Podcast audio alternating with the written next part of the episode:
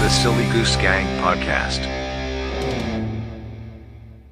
And we've made it episode 51 of the Silly Goose Gang podcast, and we're delighted to be joined this evening by the great and powerful Laura Zerra. So, Laura, thank you very much for joining us. Thank you guys so much for having me. It's uh, we've been looking forward to this one ever since we. Well, obviously, firstly, we we were put onto you by Bert Soren. Um, it feels weird when you call these people by first names, so like I have to say Bert Soren. So like, um, so yeah, Bert, Bert was on and he was talking about. I think he was talking about campaigns at the time. And then he said, "Oh, you know, I've got this other crazy friend, Laura. Like, I don't know if you know." And, she, and then she was telling us a story. Uh, so we, we kind of like both scribbled down the name. Like, who? Let's message her. So, uh, yeah, here we are. So that was Well, uh, I'm honored he was talking about me because he's a legend himself. So absolute sweetheart. He's the first person that sent us something. He sent us a, like a t-shirt each and some stickers. and all. He's such I an he's like one of the best guys. Just like hands down, you can't say anything bad about him. he's an awesome guy. agree, so. agree 100%. What's funny as well is I think it was literally the next day, like I was striking while the iron was still hot. I jumped on Instagram, followed you, slid casually into your DMs, and you actually replied and said, like, you very rarely check that other folder. And I there yeah, it it was. was perfect.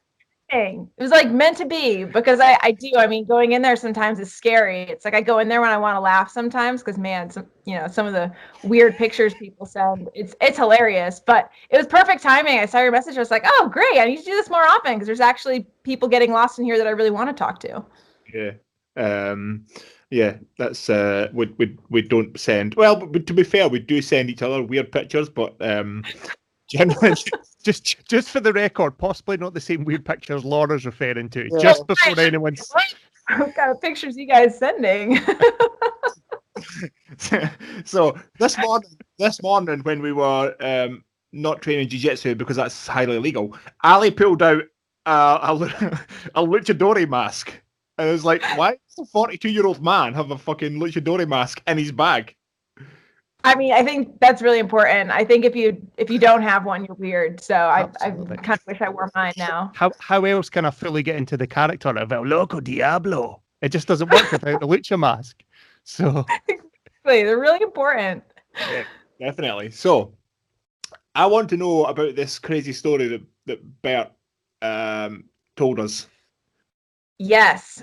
Well, so I have this sick obsession with antlers where I love finding shed antlers. So every year, um, some people don't know, but every year, elk and deer lose their antlers, and I like to go and find them. It's like hunting for treasure, and it's kind of a sickness, and people ask me to explain why. And I can't. I'll own the fact that there's no reason.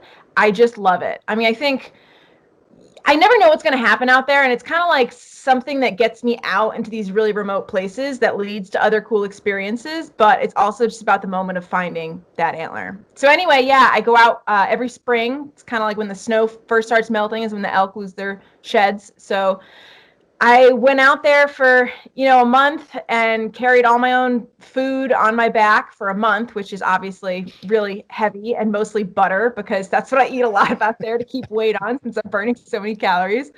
And um, I mean, there's just no shoe that is going to have my feet be okay in that kind of terrain, that kind of distance with um, that kind of weight on my back. So, I mean, first day, my feet are just, you know, I mean, I think I made it maybe what 20 miles before I was like, boots aren't happening anymore. Like my feet, the the backs of them get, you know, ripped off and the toenails all get blisters under them and then they pop off and it's it's a train wreck, but it's worth it, you know? And it's it's like the price to pay. I always say like I lose my toenails every year like the deer lose their antlers. It's kind of like a tradition. But um yeah, I mean, this is a particularly rough one. I was hiking in like 50, 60 miles and ended up the, the night that I got to my destination, I'll never forget. I went to sleep. It was pouring rain. I just like climbed into my sleeping bag in my bivy sack and I was in so much pain, but I was exhausted. But every time I rolled over, what happened was my feet, where they were all, you know, open and weeping, the skin would dry onto the sleeping bag. So every time I rolled over, it would like rip open the wound again. I was like, what am I doing? You know, I get up in the morning and I can't even ho- barely hobble around camp, but then you just start walking in the mountains. And I'd say the first mile is pretty terrible. And then I don't know, maybe it's just like your body realizes that the pain signals that it's sending aren't doing anything. So it just kind of says, all right, we're not going to pay attention to that anymore. And then I just go like a psycho until night. And then, you know, that's when you feel the pain is like morning and night, but it's, it's just worth it. And it's kind of like the cost of doing business. So, um, yeah, it's all about just like for me, those are the moments I feel alive. It's like you're pushing those edges and you're you're uncomfortable, but you're getting to do something that, you know, I mean it's not like I'm seeing anyone else out there. No one else was crazy enough to do it. And I get to have these experiences that are just, you know, memorable to say the least.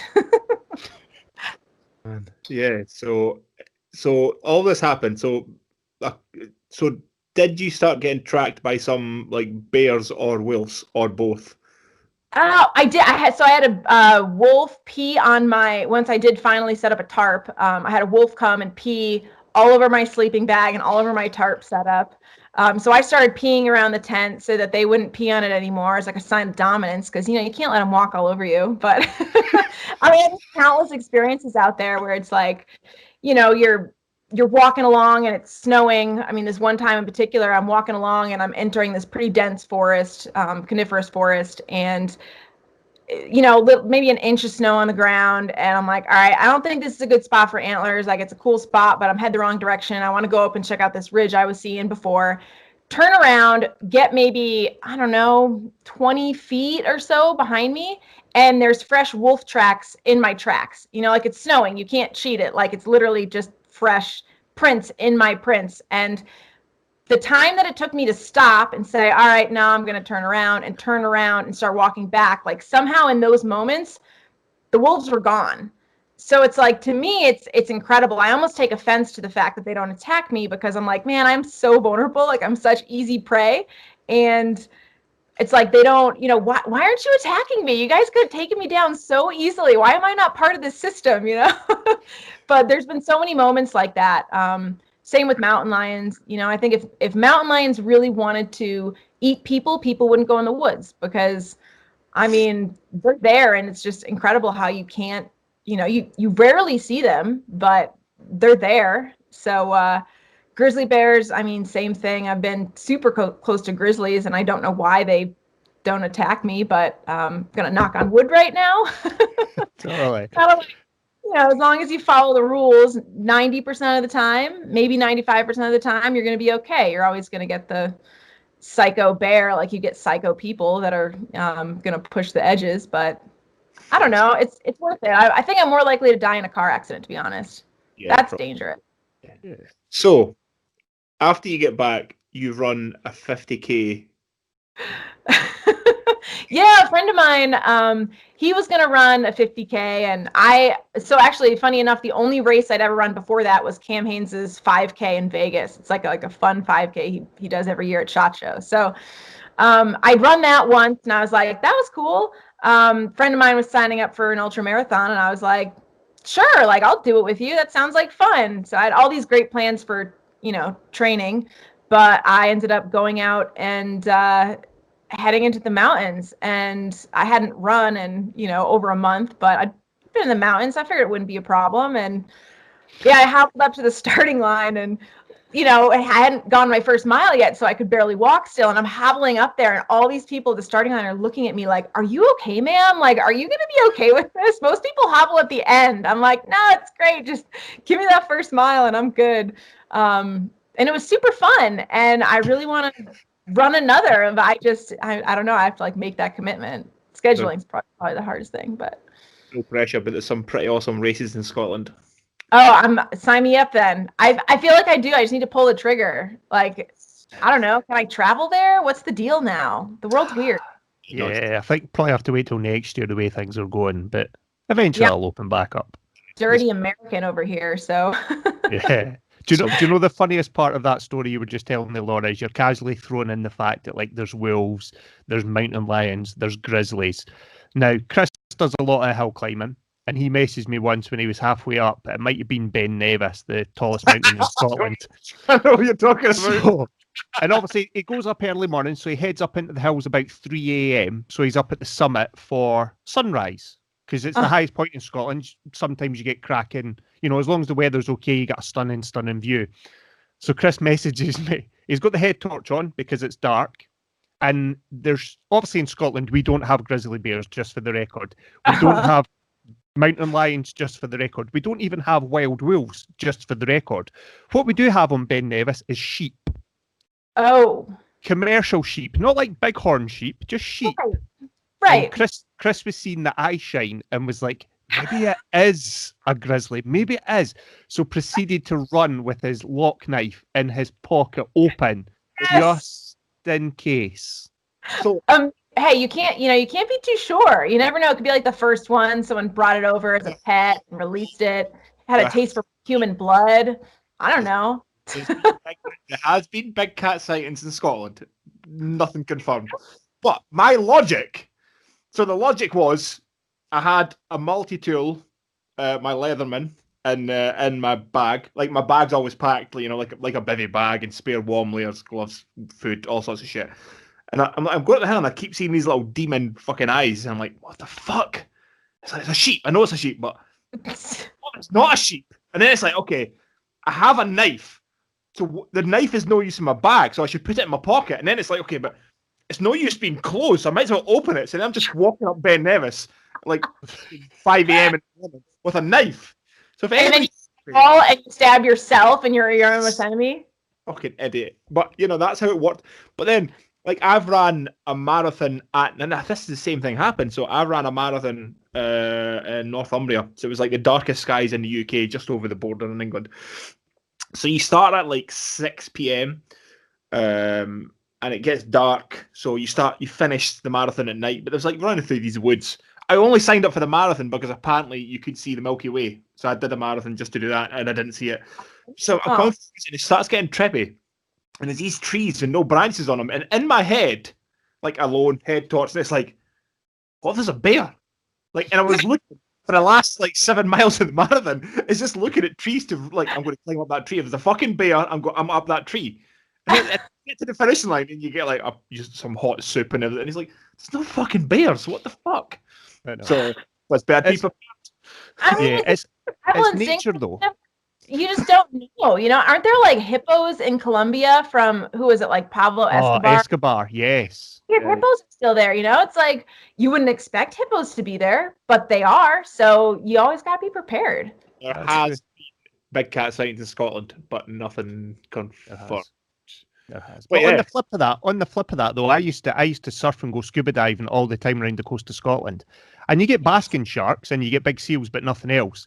But there were times when I'd be going through kelp and I would just hear bud up, Oh, totally. bud up. Uh, oh, it's Du- du- funny du- du. how our minds are like still have that survival instinct in them, even though, you know, the chances are obviously pretty low. It's like the amount of times people think about it is kind of amazing. And then you hear stories like I was just talking to someone um, who was telling me story about stories about Russians killing bear grizzly, you know, brown bears with knives, like wrapping their arm up in padding and going and like stabbing bears and using that arm as like a sacrificial arm to stabbing and kill brown bears with a knife. So I don't feel like a badass at all. I mean, I've never done that.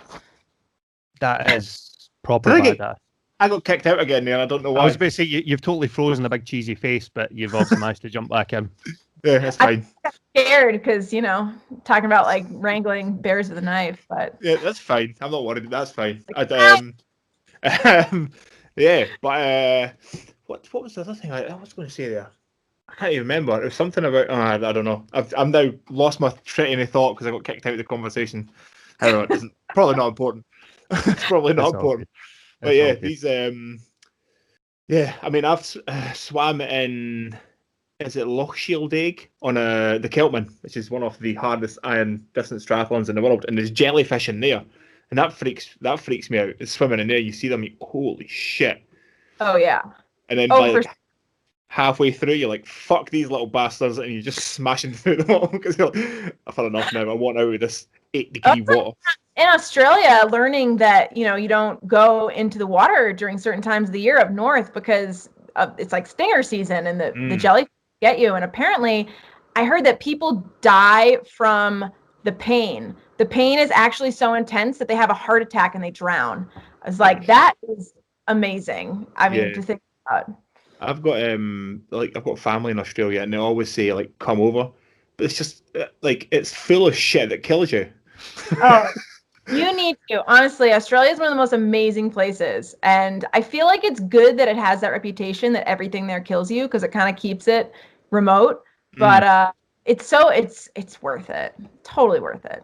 Yeah, maybe maybe one day. I st- yeah, I'm one of those people where I never understood when we were younger. Like Ali with no friends. Everybody goes to Australia for a gap year, like in, in Scotland. So it's like everybody goes to Australia, and and I was always like, yeah, but I haven't seen all of Scotland yet. So why, like, why do I want to go to Australia? There's still so much stuff to explore here. So, um, so yeah, I haven't been, and I'd I'd rather. It seems way cooler to me to go into the wilderness in America than do you know what I mean? Australia. That seems cooler. I mean, I it is. It's it's pretty amazing out here because there's just so many different bioregions. I mean, Australia is the same, but here it's like I don't know. So many places are.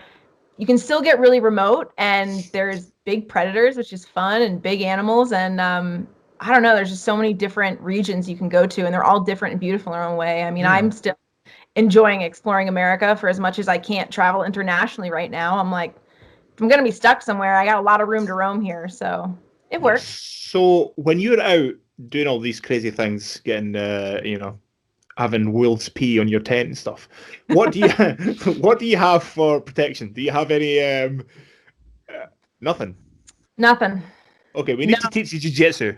like as a bare minimum. Um, I mean, I so I have a dog now, and I've started to bring a 10 millimeter pistol out with me because my only fear is like I feel pretty confident in how I'm going to handle a situation, but with him, I don't want him to get in trouble and then me to be responsible for his death because he's super protective of me. So I'm just worried that like mm, a grizzly comes in, he's going to challenge it because he's going to be protective of me, and then you know I don't want to be there hope like helpless like uh stop you know? So um but generally speaking when i'm going out for a long period of time it's like i don't know i feel safer out there than i do anywhere else in my life. So it's like it's it's fine i don't I know think I think I would take like an Apache gunship or something. I don't know, like, like I'm, I'm, I'm, load up. yeah, I'm taking knives, but for sheep, and you're uh, you're going around with bears. Like, I think I'll be fine. Like, I'm pretty sure. yeah i don't know Just throwing hard butter at the wolves. Stop it. no way. yeah, I don't know. I mean, it so far so good. I do. I feel like if I was on the menu, I would have been eaten such a long time ago. Um, I've just been in so many situations at that point. Maybe I've just been lulled in, into complacency, and this is going to be the year that you guys are like, "Yeah, we had Laura Zerra on the show, and now she's dead." But, um, but yeah, I just I feel I just feel safe. I mean, the only thing I'd worry about is meeting another person out there. But that's why I go to such remote places. I don't even have to worry about that. So Yeah, I Yeah, I suppose. yeah. suppose yeah, it does make sense. It's still um, I don't know. The thought going out that far with nothing. Yeah. mm, I don't know. That's crazy. I would take something definitely. But uh, did you? So did you grow up uh, like living this lifestyle? Was it something that you found later?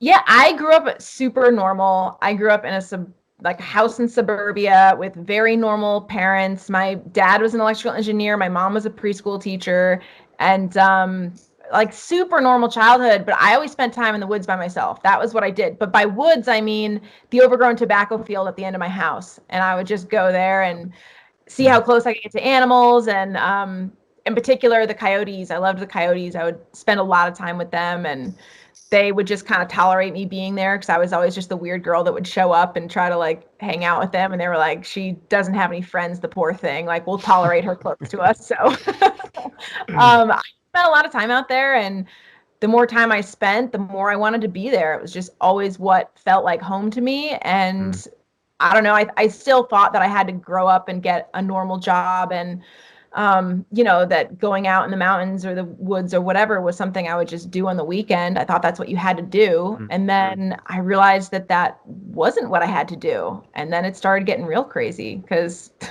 I just never wanted to come out. yeah. Are you are you like me? Do you not like going into the woods with anybody? Do you like prefer it on your own? I feel guilty when I bring people in the woods because I have to first of all I have to tone it down and just be like, okay, I'm not gonna like run around like a psycho like I normally do. I'm gonna stay with you. And then it becomes like a liability thing where I feel like the whole time I'm just trying to keep track of where they are and make sure I'm not getting too far away from them. So yeah, to be honest, um, Mm. I don't know if if there was like some psycho who wants to keep up, great. But generally speaking, I mean, I I brought a friend in there. Uh, what is it? A couple years ago now, and ended up kind of underselling the landscape where I was going, and he ended up messing his knee up pretty bad out there, and um, you know that that happens, and so it's just better a lot of times when I go out by myself. Yeah, I don't. I don't. I've climbed like hills, like, but on one hand, how many times I've taken people, and I don't particularly like it, and just like to go and have the hill to myself. That's why I like to go early, and uh, yeah, I don't like. I don't know. Maybe I'm just. Maybe I'm just Laura Zerra weird. I guess. I thought, Uh, I thought I don't like that.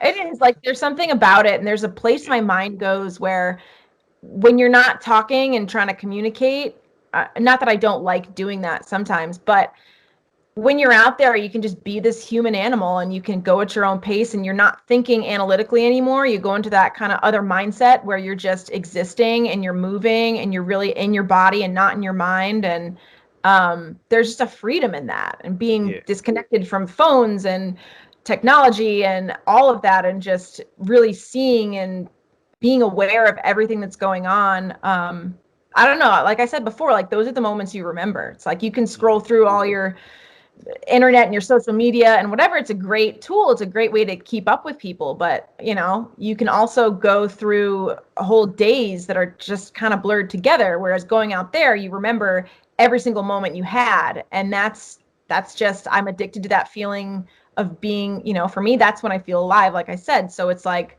why would i not want to feel alive as much as i much as i can and then when you come out you appreciate human contact because you've Yeah. been talking trees and rocks so it's kind of I think uh, we spoke to, we did speak to Bert about this a little bit, didn't he? Because he had this kind of moment, and I think he was in Scotland.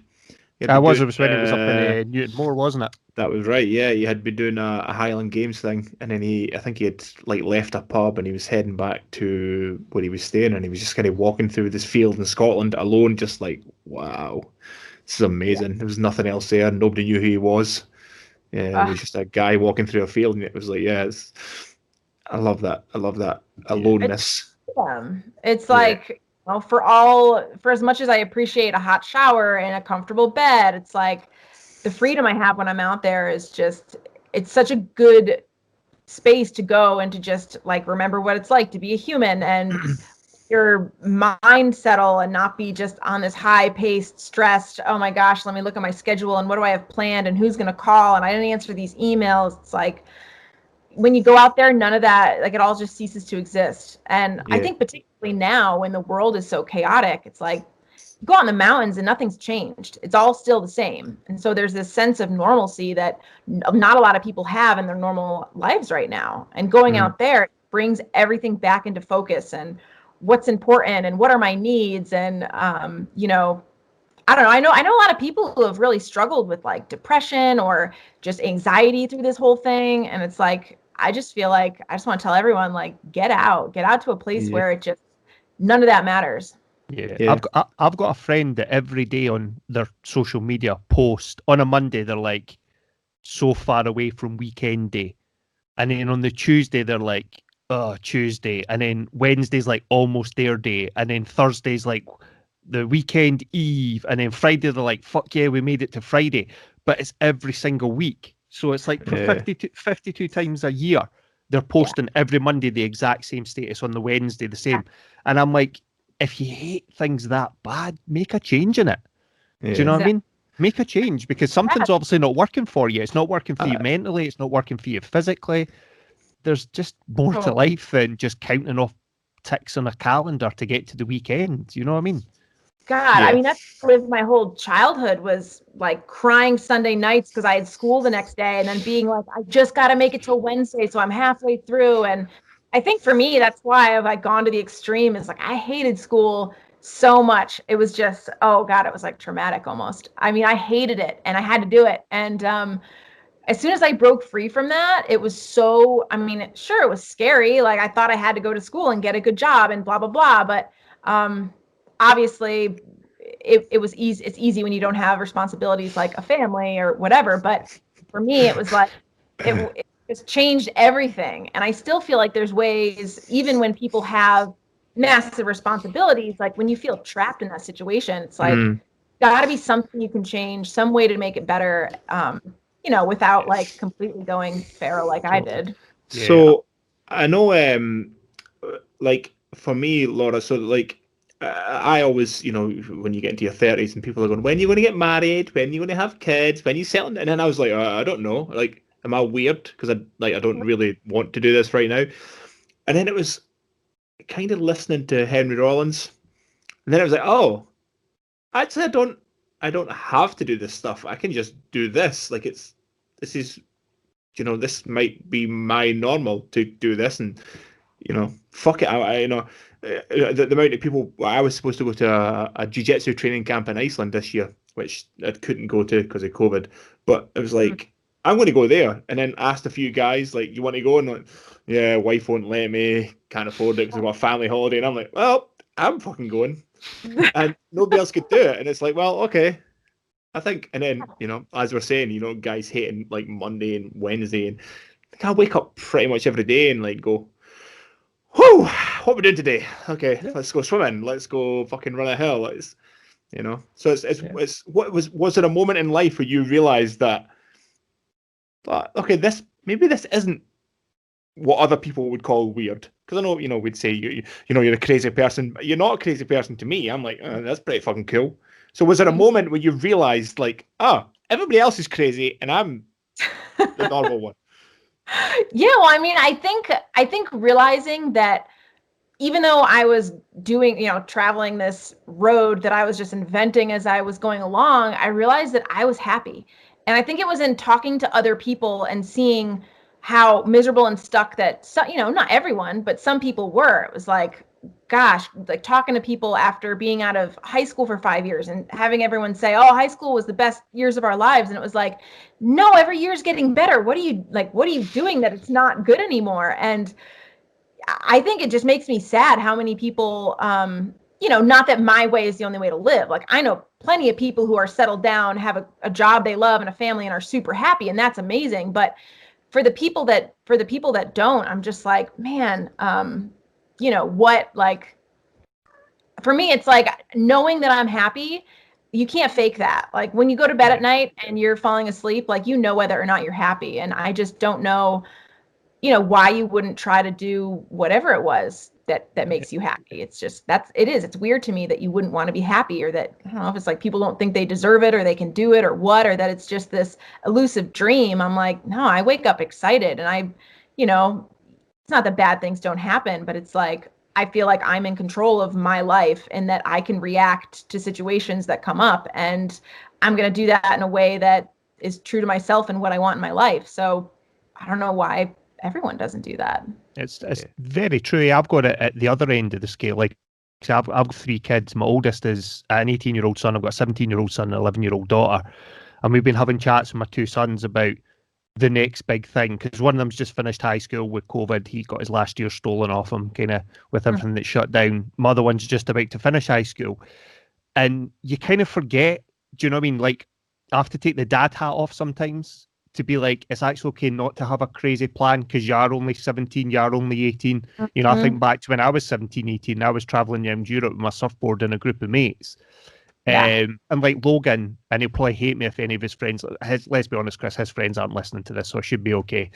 Um, but like he, he loves, he loved up until probably about two years ago wrestling, as in pro wrestling, not like Olympic wrestling, but like WWE stuff. yeah And up until up until about a year and a half ago, he was like, "Ah, could I be a pro wrestler? I was like, fuck yeah, we'll get you a WrestleMania moment, we'll get you the IC strap, let's get after it. And now he's like, no, I can't, I can't do that. Folk will laugh at me.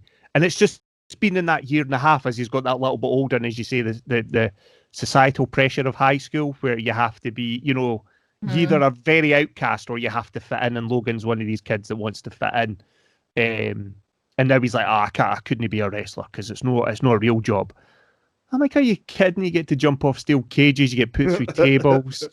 You can totally, that is a total real job. But do you know it's difficult, eh? And then, and then my 11 year old daughter is very much what you were just saying. Every Sunday night we have crazy tantrums about the fact that she, why do I have to go to school? Because you do.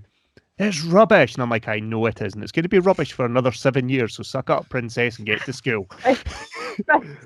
but then you know i mean i think the crazy thing for me was i was so miserable in school and then i chose to go to college because i did buy into that whole thing of like well if i don't you know what are people going to think? And that's that's what you have to do. And there is a lot of pressure and it's a lot of pressure to just stay in the safe zone and be mediocre and not push for something more than that. But it's interesting because you know the people that i've met it's like the ones who are really happy now and getting to do what they love a lot of them just stop listening at some point. And whatever it was that made them stop listening it's like that moment in time from that time on it was like all the limitations that people put on them. It's like well that was your limiting belief but i just proved you wrong you know? And it's i could not have planned my future. Like I- when people ask me what i do i still don't have a name for the job i do. I have no idea what it is but i couldn't have planned a better future at any point in time. Yeah. um, and work towards this goal. It's like I just followed my passion and I did what I loved and I just didn't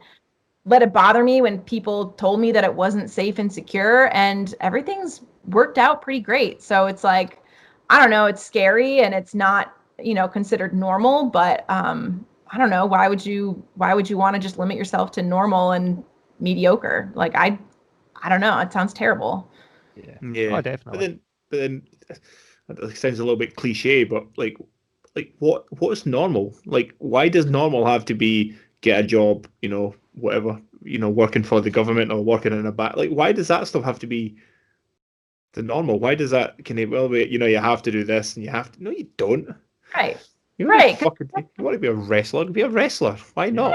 just put the work you know because there's going to be even you know you take this percentage of people that wants to do that and how many people are willing to put the work in that takes to get there so if you're just the person who's going to go out and outwork everyone then you're probably Mm. going to succeed in that because everyone else is going to drop off along the way and if you just push for it then Yeah. i don't know it's amazing what happens with that So I don't like. uh, So I was in that sense. I was because now, like now, I'm probably most people. Uh, I'm, I'm probably the happiest person most people know. I would say now because I'm always smiling and joking and having fun doing what I want. But I was uh, in that sense very much a late bloomer, and everything I've done, I've been a late bloomer. So I didn't really understand. You know how you know you know when people, especially when people seem like they have things figured out, like young and you're like, shit, I don't know what I'm doing. Like, and and then things start to fall into place later on in life. And you, oh no, I actually do know what I'm doing. They actually never knew what they were doing. So then you start to get like, like more confident. And like five years ago, I could never have done this. I could never have done this because I wouldn't have been able to handle it. I, I would have been like, oh shit, that suck. Does everybody hate me?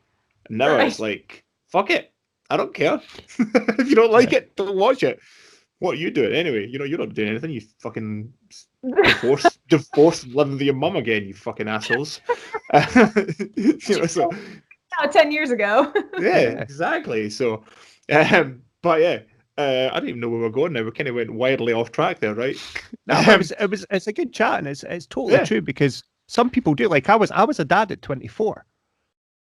Do you know what I mean? Like I'm 24 years old and suddenly you've got a kid and no one gives you the instruction manual and you just hope that you, you know you keep them alive but also give them just enough childhood drama to make I- them funny and interesting. It's that I kind would- of balancing act. It's that I would- balancing act. I would like to say that Ali's now 42, and I still can't believe you're in charge of anybody. yeah. Then- yeah Do you know what I mean? Yeah.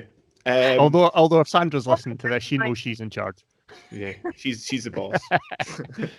um, so when like how did the how did the because I think uh, you know Ali was talking about this briefly before we, we joined in. How did the the naked and afraid thing come along? So I had been traveling all around and um, basically teaching survival and learning survival and living survival. And I randomly got a phone call one day and they tracked me down on top of a mountain at my friend's house, who he's like antisocial, still to this day doesn't have a cell phone. He's amazing. Um, they tracked me down there and they were like, hey, we have this new show we're developing. Wondering, you know, if you'd be interested. It's a survival show, blah, blah, blah. Didn't have too many details, but I was like, you're going to pay for me to go to some location and do what I do every day anyway. Great. You know, oceans are really hard to hitchhike across and you're going to put me in some place I've never been. I'm, I'm down. And uh, it was a couple months later and um, they were throwing me out there and the whole naked thing, it's funny. It was like a side note in the beginning. and then I was like, you know, this might be a possibility. And then all of a sudden I'm like stripping my clothes off on a beach with some dude I'd never met and heading into a survival situation. So it's really weird. And it's funny because I didn't think like in the moment it just didn't seem like it was ever it was so new. I'm like no one's ever going to see this. Like it's not a thing. It's just whatever. I'm just here for the experience. And then um it kind of just kept going. I mean, I can't believe that was 7 years ago. I can't believe the show is still um you know doing doing so great and I've gone and done it 5 times now, which is which is funny. Um but yeah, I mean it was a great it was a great experience. It's definitely different to go and survive with a camera crew than by yourself. But uh, you know, I'm all about strange experiences. So Yeah. I- so I was. We were just wondering though, because we've had the chat already about guys sliding into your DMs differently to how two nice Scottish guys that want to get you on the podcast do. And then they're like, "Yeah, so we're going to get you to do the show, Laura, and we might have to get you naked." Was there ever a point where you're like, "This is totally going to be filmed in a dude's basement"? It was, okay, so that moment actually came when I first went to LA. They make you do like a little screen test to see how, you know, if you freeze up the camera or. So I get to this hotel and I'm like, I really don't know who I'm meeting. I'm really confused. I've talked to like six, six different people through email. What's what's really going on? I go into the hotel and they have me go into this room and there's a couch set up with lights on the couch and I was like like what what's going on and it was it was definitely a funny funny moment of just being like oh my gosh like what's what i get myself into now like classic laura just oh everything will be great and then i walk into complete shitstorm of uh what turns Uh, out being fine but yeah yeah could have been yeah, worse so I don't um uh, no, neither does Ali really. I don't watch a lot of TV. So I, I was aware of the show, but I don't really watch TV. So the, the first thing that Ali sent me was was it Alaska? And it Oh, yeah. like you, yeah, the Alaska that's- clip, yeah. and that's when you're sitting in an ice bath eating butter. And I'm I'm not. I was I was I I was uh I, I was driving, and I was kind of had my phone set up and I was watching it on YouTube, and I honestly, it was one of those moments where you kind of go, what the fuck? just sitting there, I was Uh, just laughing so hard. Lo- Um, so Laura, that's coming out, when- Laura coming out of a chest freezer like a like a vampire out of a coffin. It was like. It was like a, it was like a mermaid, but like she's eating butter. I got burns from that freezer. So it went down to like negative 50 and my arms like touched the side and I had like huge massive chunks of skin just peel off because that thing was so cold. But yeah, I mean it worked. It was great. So that was when that was when on Instagram, like I told you that on Instagram, and then Laura said to me, Ali, like, "Oh yeah, I'd love to tell you that's the first time I've done that," and then sent a picture of butter, great at that moment. these big teeth mark out of it, and it's like, oh man, this girl's insane. I love it. As long as it's salted butter. Like I would- like I'm not a monster. I wouldn't ever do that with unsalted butter. But salted butter is delicious. Come on. Anything you put butter on, you're just eating it because it's a vessel for the butter. This is very true. That is a very, very good point. Actually, it's true. You just put butter on things to have the butter on it. So just Yeah, Dry cut it out, toast. just eat the butter. That's uh, that's one of the. I'm, I don't I don't want the bread. I Holy think Laura shit. just blew my mind. I think you did. That was like that. That was like some of the finest philosophy this side of Homer Simpson. That was tremendous. That was like My gift, my gift to the world. Ah, butter's so yeah, just the butter that you put in the vessel to get the butter in your mouth. Damn. Yeah. Ooh. That's, Yep. You know that has to be the title of your biography when you write it now. I know for sure. for sure. Body by butter. Get ready for that. getting ready for summer with butter. oh man, so yeah, so the how how cold was it in that episode? Because I watched some of it, and um, was it? I mean, yeah, it was it was it was cold. It was up top. They dropped us off, you know, right next to a glacier. Um, and having to walk through waist deep snow naked was a trip. So we got to go down the mountain, of course, where there wasn't snow, but it was still, you know, I mean, it was it was freezing, below freezing. It was it was cold and the ground, you know, it's kind of swampy, but it's got permafrost under it. So it's always you're just in an ice box. I mean, it was it was pretty chilly out there. But honestly, it was one of the easier episodes I've done because the food was so plentiful. I mean, we were living large there. So that Hmm. was yeah, Yeah. that's uh, yeah. Uh, it looks. Uh, well, I've never been, but yeah, the snow. Uh, it's when your feet like uh, if your feet get wet. That's when it get when your feet get cold. Like everything goes to fuck. It's like oh, it's Yeah. awful. Yeah. your feet are like I don't know if this is a chick thing, but like when your butt gets cold and then just just becomes this cold sink that freezes the rest of your body, it's no good. It's but not in, in that situation, especially if I was naked, it would not my butt being cold that I would be concerned about.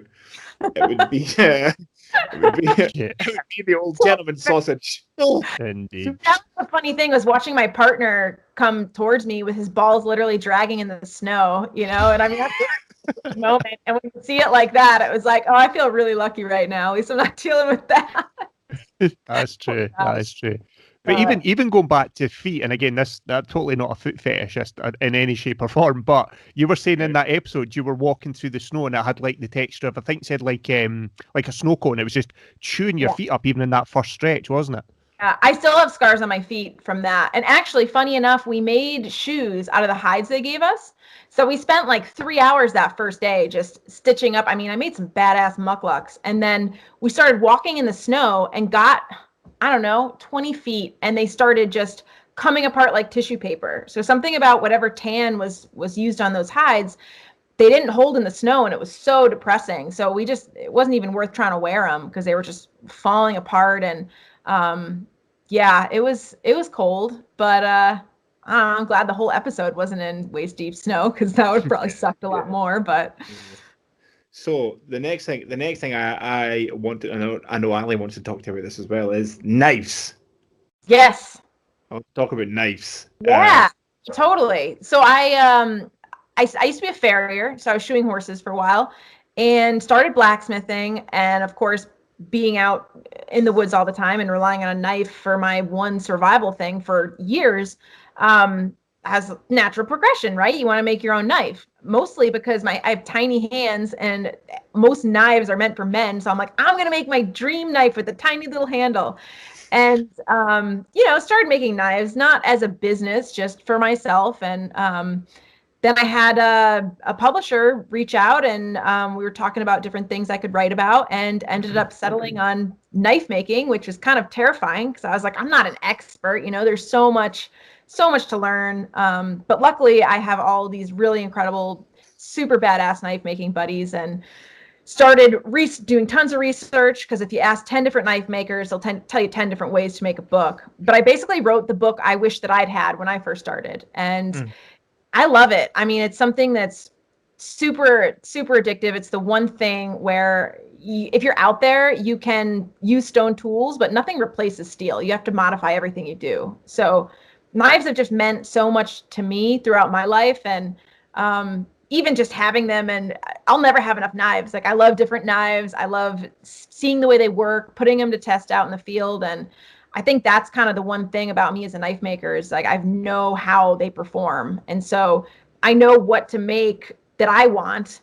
And um, it's been great to like get to make your dream knife and then go and see if it works and what you want to fix on it and then come back to the Mm. drawing board and change some things. And I've been surprised how many people make knives that I've met now that I'm kind of in that world. It's Yeah. shocking to me how many people you'd never know. And they're like, oh, yeah, also I have this huge knife set up in my garage and I do it all the time. Mm, yeah, it's something that I think uh, as as I've gotten older, I, I'm really fascinated with um, like handmade things. So uh, like, like that clock there is handmade. A friend of mine made that, and I like handmade thing and, and making a knife something that's like that just seems cool. Like I don't know why, it just seems like I'd like to make a knife. Oh just man, just le- learn how to do canister Damascus first. Don't go in the show and not know how to do canister Damascus. exactly. Yeah, you don't want to make that mistake.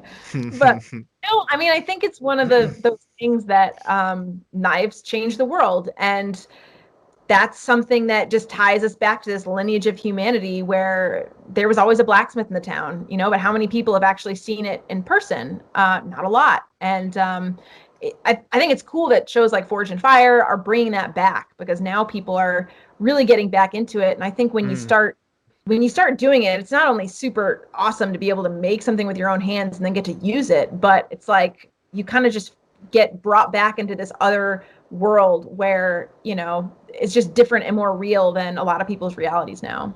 yeah. When, whenever me and Aaron watch, uh, Aaron's my son, whenever we watch Forged in Fire as we do religiously, you know, it's one of those things where, like, we have no idea. We've never done it before. We've only ever seen it on the TV show. And it's one of those ones where we've seen that many episodes that we now feel we are an expert. And we'll be like, "Psh, that tang is way too thin for that length of a blade. And we're like, he's really going to try, he's really going to try and water quench a four and a half foot blade. That's going to warp so badly. He's got mild steel built into the spine of that. It's going to warp so bad. I can't believe, oh my God, I can't actually watch this. We've never literally done anything knife making, but we now feel we're complete experts. We're like, mm-hmm. yeah, he's not put enough white out in that canister Damascus. He's not getting that can off. He's not getting that can off. It's ridiculous. I love, well, see, now you just gotta, you gotta put it to the test. I'm seriously, I'm gonna just Uh, follow in his footsteps and get you guys booked. And I want to see, I want progress updates. I would. Um, so we talked about this before as well. So uh, you know, I looked at one of your, oh, sorry, your your knife making book. so yeah, if you would, uh, we'll we'll we'll buy a couple if you if you sign them for us. That'd be amazing. Oh, I'll, I'll send you guys some. I know I That'd gotta, Christmas time. I've been meaning now that I'm home. I gotta gotta get a That'd be- bunch more. That would be I'm amazing. So what? those, what, uh, what- those sorry, Chris, those uh, mountain lion claws, the Damascus mountain lion claws that you made the other day were incredible. Mm. Oh, thank you. Yeah, I love like just making knives is one thing, but you're kind of making kind of the same grinds. Whereas going in, I love Damascus. I think Damascus is just beautiful, and just getting to make different shapes and forms and bring something to life. It's like I have this strange artist part of me that just really I love it. It's so much fun to me, and it's cool. I mean, it's something I was doing for myself, and then people were asking if they were for sale and I was like, I don't know, like you really want to buy this? Like I put Mm. so much time into it. I don't know, but like do you think it's cool too? Okay. And Mm. um it's it's been really fun, but I love uh I love like bringing something out of nothing. You know, you start with like this steel that looks like crap and you finish and you're like, cool, like I did that. I just I, ma- making stuff is so fun to me. Yeah, as um, yeah, I like. I would say I would buy one of your knives, but I don't think you could send a knife like through the post. Like, and I, I'm not sure you could do that. I don't think it's something you could do. like Australia is where I've really run into trouble is they'll hold it in customs forever. Mm. Um and everywhere is different, but um yeah, yeah, that's something I want to do is is start making more knives to sell because I have people Yeah. ask me all the time, and actually I have never sold a knife. I've given I'm the idiot who just is like like oh you want one like let me give it away, and I've never made myself a knife. I don't carry my own knife, and um, I, I guess I have out in the shows, but um, yeah, it's funny. I'm excited that now it's gonna be winter on Montana. I'm like all right, it's shop time. It's gonna be Yeah. good. it's funny. use One of the- sorry, Oh, sorry, Chris. I was going to say I was going to say one of the things that was funny because you were saying you used to shoe horses as uh, and uh, Ali knows this because I posted it on Facebook. This it was one of the videos I found myself watching and I was fascinated and like you know when you're like 11 minutes into a video and you're like I was watching somebody shoe a horse and it's like why the fuck I I I don't own a horse and I'm just watching. You know when you're watching going. Oh, that's really satisfying. The filing the edges and the getting. I'm like, wow. And then it's like, why the fuck am I watching a video on how to shoot a horse? I love it. You're not the first person who's told me that, which is really strange. I'm like, I need to go online and start looking at all these like beautifully done ferrying videos are so satisfying. Um, Yeah. But yeah, it's just because you, you mentioned it, and it was one of those things where I, you know, I did post it. And it's like, why the fuck I don't know why I'm watching this, but yeah, I'm uh, yeah. It's like It's- it's like when it's it's like when it's three a.m. and you're watching two Indian men build a swimming pool in their back garden with just like bamboo. Right? yeah, the strange rabbit holes that we find ourselves down. We're like, how did we even get here? Yeah. yeah, I- yeah. Those those those uh, those uh, uh, Wikipedia rabbit holes are the worst thing to fall Oh. down. A, you know, fall down nose. It's like, yo, what was Steve McQueen's net worth? Like, why the fuck does that matter? Aye. and then and then suddenly you're checking out who the left back was for 1964 Aston Villa. yeah, yeah. That's why I just have one career. I get so distracted by everything. I mean, it's like that's basically how most people watch YouTube is how I've lived my life. I'm like, what's that over there? What's that over there? And then I'm like, how would I end up here? Like, what am I doing right now? So You, that's you funny. maybe yous have both maybe avoided this. Um, Chris, you might have with your with your um with your nephews and stuff, but have you ever watched when the guys do pancake art? what?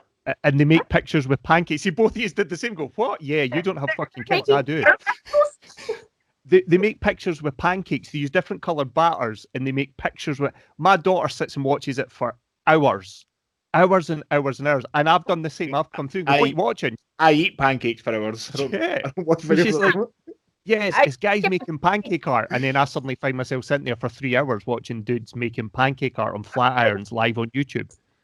Or like portraits or landscapes, or are they just like just Pretty simple. anything they get like obviously they've got and they've all got like a million subscribers to their channel and people will send in requests so they'll be like can you do spongebob punching bart simpson and they'll and they'll do like amazing? the- as a massive pancake it's all random What bunch of Bart Simpson? i can't That's think of very anything else specific.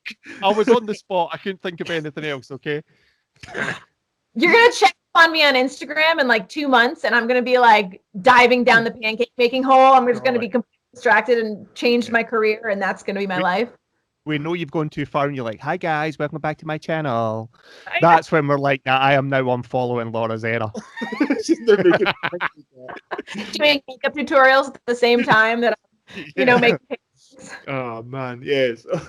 oh Jesus, this, this, this, this is these conversations never ever go even remotely the way you think they're going to go. They kind of go here and it's like woo. Um, this was your end. Planned it from the start. yeah, You're no, it's, it's, it's you could pancake art. you could not plan the way this stuff goes. But you know, it's funny because you're talking about you know, you know, your life's like a, a YouTube history search. Because we're talking about this just recently when somebody was, you know, uh, I think it might have been a guy at Jiu-Jitsu and he was talking about you know the stuff that I do. So I've I've done loads of sports. And I was saying, yeah, I've done a lot. I, I'm very average at a lot of things. I'm not good at anything, but I'm very average at a Mm. lot of things. Me- I just like, relate to that. yeah, Like, I don't think I'm an expert on anything, but I can talk about some stuff. Yeah. it's funny. Then someone will ask me about, you know, or even if I've like been away from knife making, like I went into my friend's shop the other day and I hadn't made a knife and you know, I mean, it'd been like so many months. And I went back and I'm like, man, he probably thinks I've completely made up this whole knife making thing because I feel like everything I do, I'm not naturally good at anything. I don't mm. retain it. So I go back to it and there's like a good week of doing it where I'm like, it's pretty much like I'm get to learn again, you know? It's like, all right. But it's, you know, it's funny like that, but it keeps it interesting. I mean, definitely. I think, if, I think if almost if I was really exceptionally good at one thing, I think my life maybe wouldn't be as interesting because maybe I would just be so focused on that that I wouldn't have all these other experiences. I don't know. Maybe I'm just making excuses, but the one Yeah, it's thing, being, it's being a generalist in the world of specialists absolutely. Right. Yeah, absolutely. People have asked me before, you know, "Yeah, so you're doing this Ironman. Like, what, what- you know, do you like the swimming? Do you like the cycling or the running? It's like, no, I like getting a pint afterwards. I'm just doing it because I can't do it. Like, I'm, it's like, so I'm, I am not built. I'm not built for um, swimming, running, or cycling, and uh, that's exactly why I try. So like, and I, no, I don't like any of it, but I've kind of committed to doing it, so now I feel like I have to. But yeah, yeah, um, but yeah. So the one thing, the one thing that I do, uh, and I've said this a few times now, um, I really want to to learn to hunt. That's the that's the thing that I really want to learn how to do. Um, we have to rifle hunt in Scotland. You, you're not allowed to bow hunt, but um, that's something. Uh, I think uh, one of my buddies, um, he he does a little bit of hunting, so we're, we're going to go shoot some clays, learn how to shoot a a rifle um, soon So, and uh, learn how to go hunting. Yeah. so exciting. I didn't I didn't start hunting till I was 18, 18 um when I was in college and I didn't know anyone who did it and I just started picking up roadkill and that's how I learned how to like butcher and all that stuff, skin things and um then finally my professor he was a bow hunter he like built his own bows so he taught me how to build bows and that's kind of how i got my start but it wasn't until like a really you know con- considerably older age when i talk to people who has been hunting since they're young but the gun stuff man i just this year or last year smashed my face open for shooting trying to shoot ducks for the first time. I shot clays like once and then i got really excited and completely slammed the gun into my face split my entire lip open. I'm still learning how to rifle hunt shotgun hunt all that. Um fun. I love it. something. I think uh, I can't think of anything better than getting lost in you know the back, the, you know, the woods of America and uh, fucking going hunting. So that sounds amazing to me. That's how it really does. But like you know, as you're saying, hiking in whatever 30, 40, 50 miles, and then that sounds amazing to me. Um, that might be a that might be a holiday for me in in, in the coming years. Um, Sure. Yeah, Yeah. well, keep posted because I'm out. I'm out in the Rockies now, and I'm telling you, elk hunting is like. It's not that I don't want to hunt anything else because I do. I want to hunt everything, but if I had to only hunt one thing forever, it would just be elk. I mean, I just I love the terrain they're in.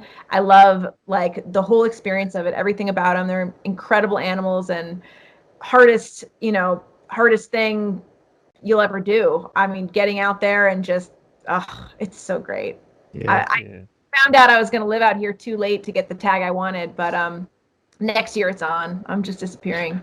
Who was know- the um? Who was the American girl who got absolute shit for shooting a, a wild sheep in Scotland, Alley on one of the islands? Who was that? Oh, A Scottish girl, and she got fucking absolute shit for it. Um, who you was that? talking. I'll I'll do a young Jamie and pull it up. Fill it up. What- Yes, Or was it like just because she sh- killed an animal? It's- and it was it was partly because she was an asshole American over in Scotland. It was partly because she had a gun in Scotland, and it was partly because she was shooting our sheep, and that's our job. I think it was a little bit the combination of them all, kind of, and obviously social media played a part. Not that any Americans are assholes, just for all the Americans listening, we love you all. Um, Was did she like what? Did she get in legal trouble for it? no. So this the, the problem. The problem is, is hunting is not. It's not a big thing here. So she did everything properly. She had a guide. She had a tag. Um, it was the correct sheep to shoot. Uh, it was an older sheep. Um, it was just people who didn't Oh. know what they were didn't know what they were talking about. Yeah. And Just- and they, she she had a legal. I've just pulled it up. She had a legal certificate to cull the animal. It was on a an, an uninhabited island that some sheep were on and were destroying all the local vegetation. Her name's Larysa Switlyk. I'm possibly butchering that. Um, and she came across, and it was a dead goat. In fact, actually, shot a goat, a wild goat, and posted a picture of herself on Twitter, smiling. And Scotland kicked off and reported it to Police Scotland on Twitter. Like she shot one of your What? goats. she shot one of your goats. I know people. I know people who I know eat McDonald's and love a kebab after a drunken night out, and they're like, "That's fucking ridiculous! Shooting a goat." I like, Yeah. you, you McDonald's, you fucking moron. This is not. It's, it's only ignorance. They have no idea how any of it works. Oh. She's not just. You know what I mean? So it's just a knee jerk reaction. Ah, Sorry, I'm just laughing at one of the comments on the Twitter page. He says, "Take your money and get out of our fucking country, and I hope you fall in a pile of thistles on the way." that is that is so Scottish. God, That's very Scottish. Scottish. It's very Scottish. very Scottish. But yeah, so yeah, that's something I want to learn to do. But I don't care about um, if anybody wants to, you know. Uh, well, but I found that if you know, because people, if I ever post anything on it, um, people will obviously attack me right away, especially people from other, you know, Brazil, for example, where I have a lot of Brazilian followers, but a lot of them haven't, you know, there's not hunting down there, and there's not an understanding of what kind of is behind it. It's not like I'm going and just posing with this animal. Like it, it means a lot more to me, and it's literally what I do for food. And I find that most people, when they come at me and attack me for it, it's like, of course, your knee jerk reaction is to be like, well, fuck you then. Like, whatever. Don't judge me. I'm going to block you. But instead, I did. My dad always, when I was younger, he would say, um, what is it? You you catch more flies with honey than you do with vinegar. And I don't know why you want to catch flies, but it's it's so true. Like you just instead of having that re- knee-jerk reaction, explaining to them and just killing them with kindness, kind of, and 99 times out of 100 they'll come back and be like wow like thank you for for telling me i didn't understand that and i totally Mm. support that that's great and i think so many things people just want to fight it out and put up that wall and like go back and forth and it's like a lot of it's just not understanding all of it and i don't know i mean i feel like you can stretch that into anything whether it be like Oh, yeah. politics you know so Yeah, many things totally. where people want to be on different sides and it's like I don't I know. think I, I Understand think one of the, I think one of the reasons that hunting's not as popular in Scotland is because it's quite class related. So a lot of the big yeah. Highland estates, like I, I grew up on an island on the west coast of Scotland. I grew I- up in a castle. I did grow up in a castle, just for the record. But the, the gamekeeper in the gilly used to go out and stalk the red deer because the old deer, you know, you had to cull them. There was too many. There's no natural predators, so you have to th- you have to thin out the herd. You had to cu- cull a certain number of stag every every year, and the Mhm. gilly and the gameskeeper would go out and shoot them and bring them back in, and everyone would have venison, and that's okay. But the people that would go out on the shoot paid a lot of money to go out on the shoot. It Mhm. wasn't it wasn't the working class people. They were paying you know se- back in the 80s and 90s several hundreds of pounds probably thousands of pounds nowadays. But then you guys have the tag system don't you? So i suppose is that similar? You know does it not wanting figures but i take it you pay for the tags You do. And if you're a resident in a state, then it's a lot cheaper. Like it's something like, I don't know, 60 bucks in Montana if you're a resident, but if you're out of state, it's a thousand. wow And depending on what tag you want to get to, to get access to certain properties, you know, there's something called like a governor's tag in certain states where it's like massively expensive, or they can do auctions where, um, you know, you can pay a ton of money and get a tag that most people have to put in a lottery for for 40 years before they get it. So there's all different levels, and you know, if you go to a, a private ranch where you're having outfitters, it can be really expensive. But then if you're, you know, just trying to feed your family and, uh, you know, you want to get a, a deer tag or whatever, an elk tag, and you live in that state, it can be pretty cheap. So it's kind of, it's accessible to to everyone, really. Yeah, I think yeah, like Ali was saying, it's more sort of like a, an upper class thing uh, Mhm. in in the UK. Um, that goes to like the fox hunting thing, which people still Yeah. get crazy about. And it was kind of like the you know the toffs, the toffs went out and hunted, and, and the, the common man hated them. Um, so yeah, I think it's but you know as you're saying, it's it's people who are ignorant and don't understand. You know, people who are you know sitting eating a kebab from the takeaway and they're like, oh, it's fucking ridiculous. yeah, okay, fast. Yeah, You but know. I mean, there's definitely certain, um, you know, certain parts of it, like some of the the pheasant hunting, where they actually bring in birds from a farm and release them for you to shoot and stuff like that. Like it can Yeah, be super yeah. expensive. So there's a lot of hunting like that where it's like you're loaded if you're doing it. And it kind of becomes a status thing where like the gentleman will go out on the bird hunt or whatever, but that's like few and far between because there's so many people that are just you know going out for food and Yeah. I I don't know I love that about I- it but I, I have um I have listened to to Cam Hanes talking about. Do do you actually do you know Cam? Is he a Mhm. friend? You know Cam? So I've listened. I've li- I've yeah. I've listened to him a few times, like explaining the situation about how it works when people were getting like super pissed off, and he's one of the guys who really explained it in incredible detail. Yeah, yeah, it's fucking, Yeah. I love that shit. Where people Oh. are just getting so annoyed, but yeah, done so much for just the hunting world and bow hunting in particular and turned so many people onto it and Mm. i mean he's he's an amazing amazing person again super nice dude but also just he practices what he preaches and he shares it with people in such a real way and it's incredible how many people have taken up bow hunting or even if they don't do it they know about it now because of what he's done which i think is is just incredible because before that you know, it's like the hunters that go out and get the, the trophy African animal and pose with it smiling and, you know, all of that, which sure, there's, you can talk about the reasons for it, but when someone just sees that picture and that's all they have to go on and they don't understand the conservation and the and blah, blah, blah, um, then it can turn them off completely and bring them to this side where they just want to end all hunting. So it's like, I don't know. I love that social media allows us to have our own voices and kind of tell our own truths. And, um, Yeah. I hated that's- because I thought everyone was just out there to kill stuff and think they were like a big man because they shot something. But Yeah. you know, Clearly, Yeah. I've seen light. Yeah, so yeah, I mean, I I know of hunting, um, basically, if, you know, from listening to, to Cameron Hanes. So, Yeah. um, and it's saying like, oh, I like, I really like the sound of this, like, you know, kind of respecting the animal. You have to, you know, you you know, doing what you know he's doing or you're doing. You can't be, you can't be, you know, unfit and out of shape and go and kill these animals. You have to be fucking fit and strong. Mhm. you have to to, you know, you know, have the patience to do it and have the, you know, the technique, the skill to use the weapon. It's just like that sounds um, that sounds so nice. I love that idea. So, um, ho- Yeah. hopefully, hopefully at some point I'll I'll get to go do it in Scotland someplace. But um, I probably won't post it on social media because I don't have the patience. I don't have the patience to kill them with kindness and be like, "Fuck you, come down to the gym." I know. It's like Punch your a teeth dick. out. Yeah, Good spot right now. I can deal with this onslaught. yeah, yeah. It's funny. I don't. I don't. I wonder if it's. Do you do you get? Um, is it? Do you think you're more of a target being being a woman for for shit like that? Um, you know, it's interesting. I don't know. I mean, I feel like anyone who who puts stuff out there, I think that what I have noticed is when I do go hunting, I have people attack me saying that, "Oh, did your boyfriend bring you out?" or you know, it's it's more about my skills that they're attacking versus like the animal rights stuff. Um, it's just, you know, this girl doesn't know what she's doing. She just did it for Instagram and you'll always get those idiots. I but I think as a female, that's the only thing I get more of. Um, I think the hate is equal, male and female. We have some some equality in the genders there for anti-hunters. yeah, yeah, uh, yeah. I suppose so. I actually, I think one of the things that I, you know, one of the things that I was going to ask you about, or I don't know if I was asking you about or tell you.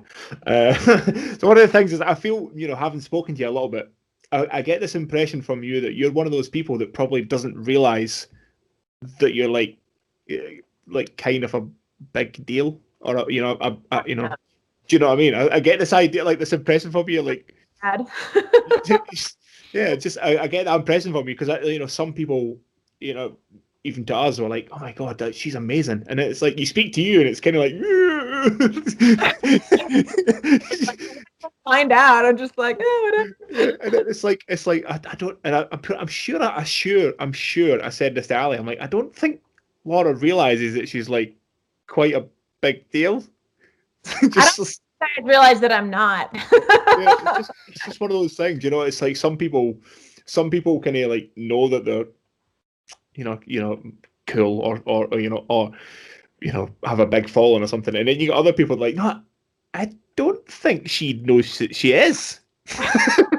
you know, just said, I guess from like being this weird, awkward child and then like living my life and finally finding my happiness and just being the weird homeless nomad girl spending time in the woods surviving, like that's who I am. And so it's like still weird to me that anyone cares or wants to see any of it. I'm like, why is it like that's so funny to me that people find that interesting now because I'm just doing what I do. Like it's just been my life and it doesn't seem like I think it's amazing to get to meet people A who are interested in the stuff that I do or think that you know B what I do is interesting. I'm like I just think it's amazing that there's anyone out there who is is into that. So it's been cool for me to be like, "Oh, weirdos unite." You know, like there's more of us out here. Yeah.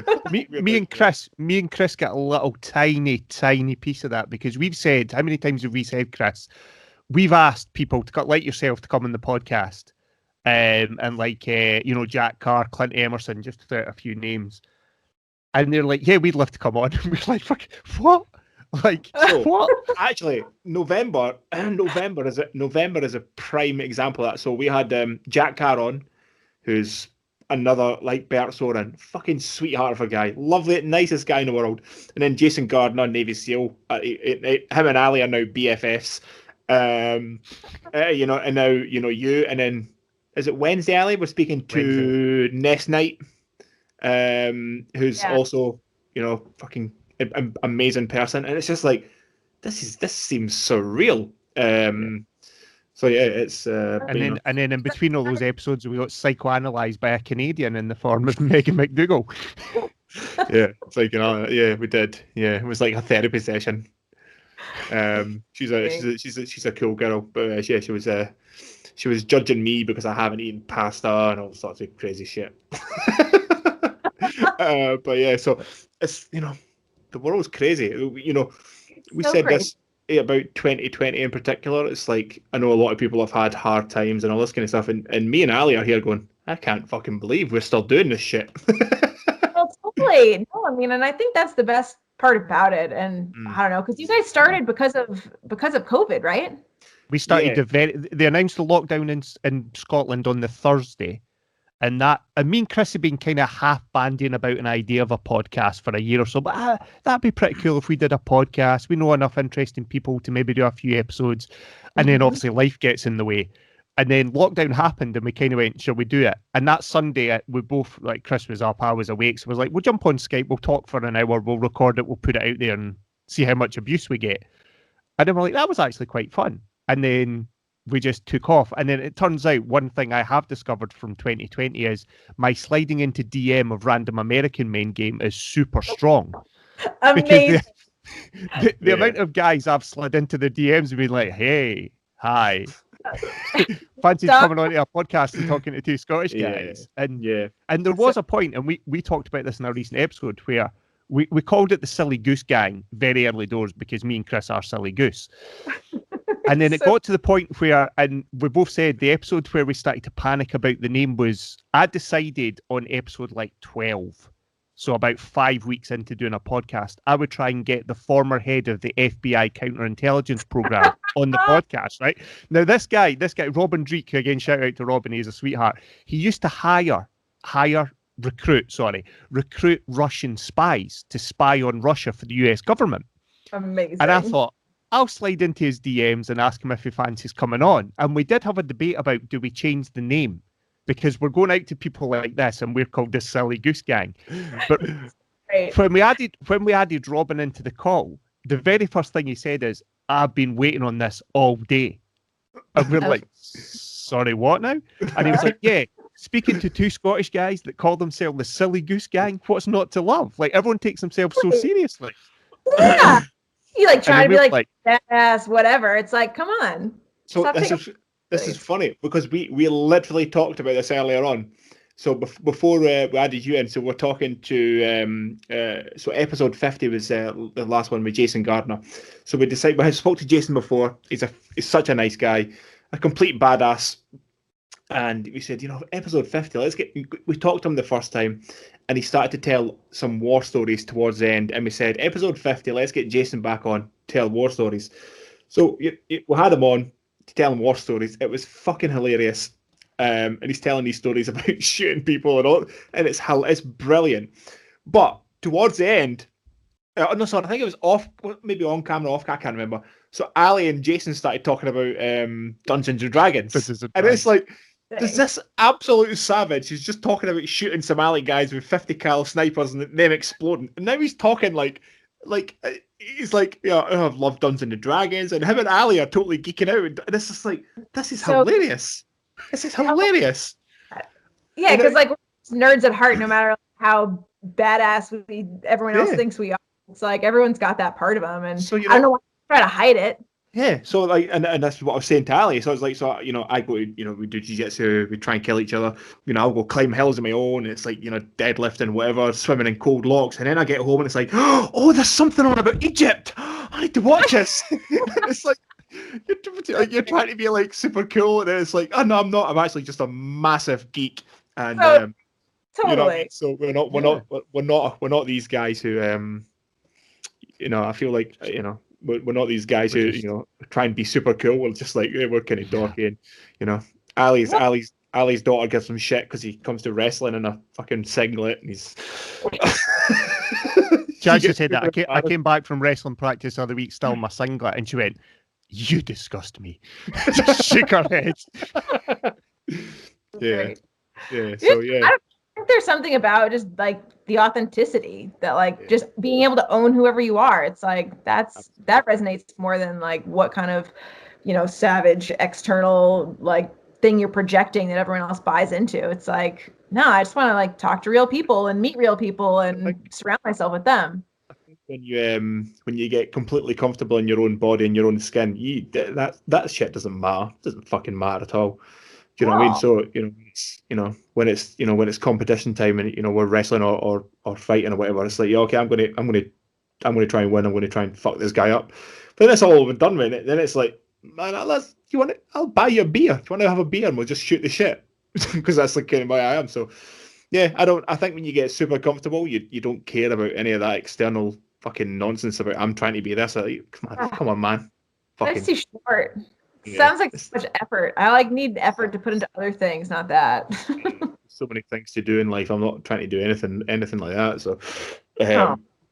sorry. Hundred percent. Yeah. Hundred percent. sorry. I think I've got a horrible cough here. Not not the COVID.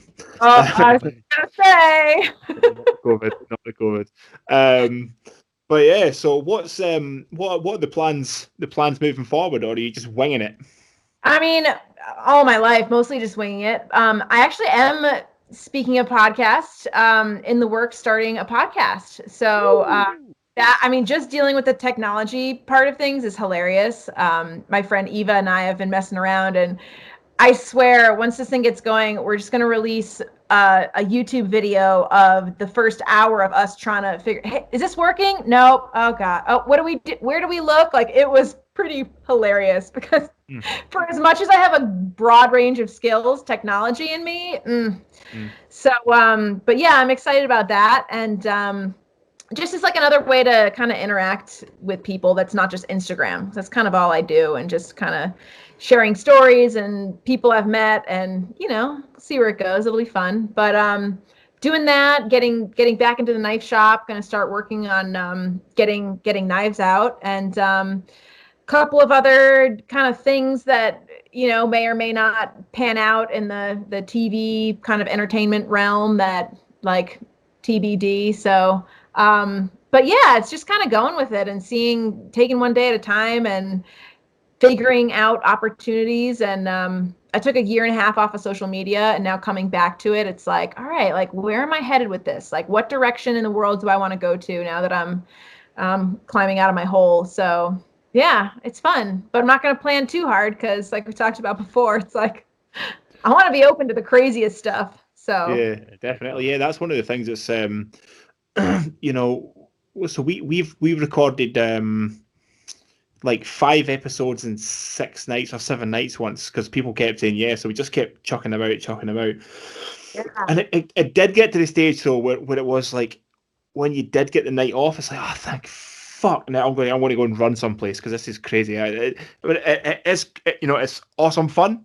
It's also very tie-in. So even though it was like today, it was like fuck yeah, I'm looking forward to this this podcast tonight with you. This would be great fun. But then it's like doing my doing my workout in my little my little gym outside, and it's like okay, I have to cut it here because I have to go get showered, get changed. So it's although Yeah. it's awesome fun, you also have to cut like mess things about. So you go, I can't really do that because I have to do this. So, so it's although it's awesome, it does. It's quite restrictive in your life. So, um, but it's you know, it's it's so much fun. It's so much fun just Oh, having these conversations and um, yeah, we we uh, you know, we never thought we'd get to this stage, and and you know, here we are now. And it's uh one of one of the things that's quite funny. So when people um when people ask us about like the early ones, it's like, oh man, when we listen to the early ones, it's so bad. They're so bad. Just tripping over each other and like kind of not knowing what to say, and this, the audio was shit because we didn't have any of these mics, and it, it- the whole thing was terrible.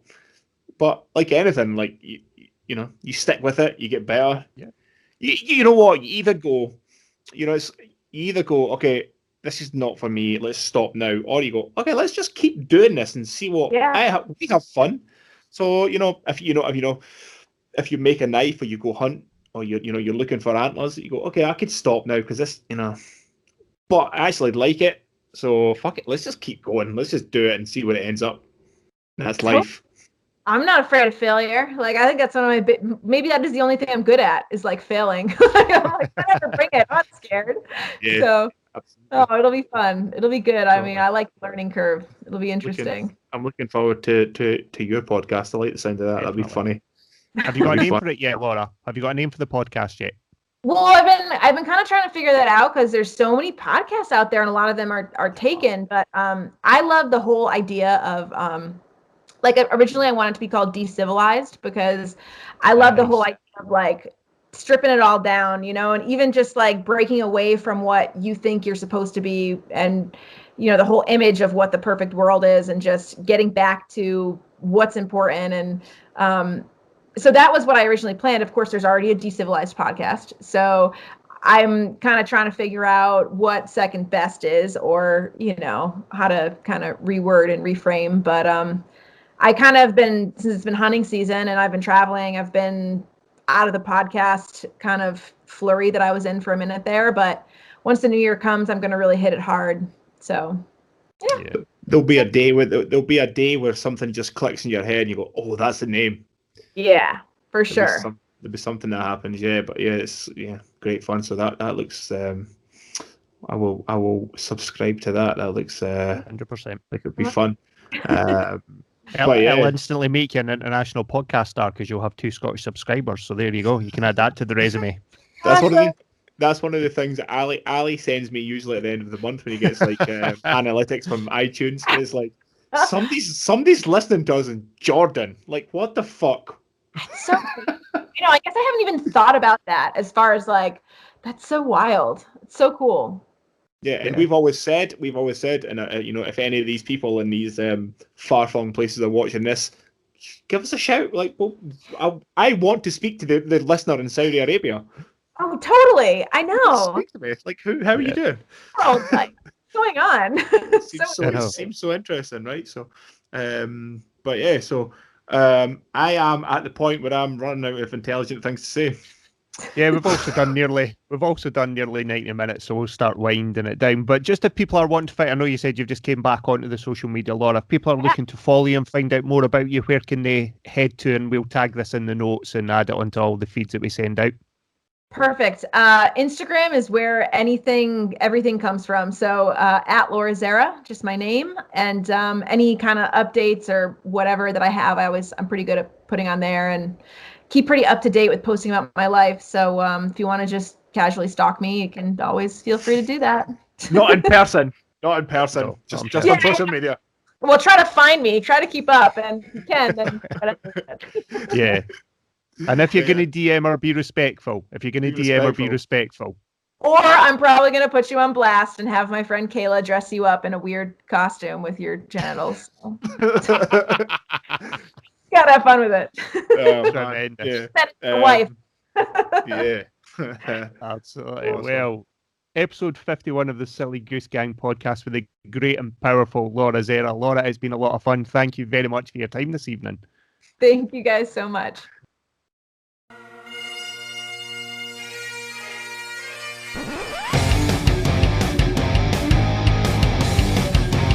Silly Goose Gang Podcast.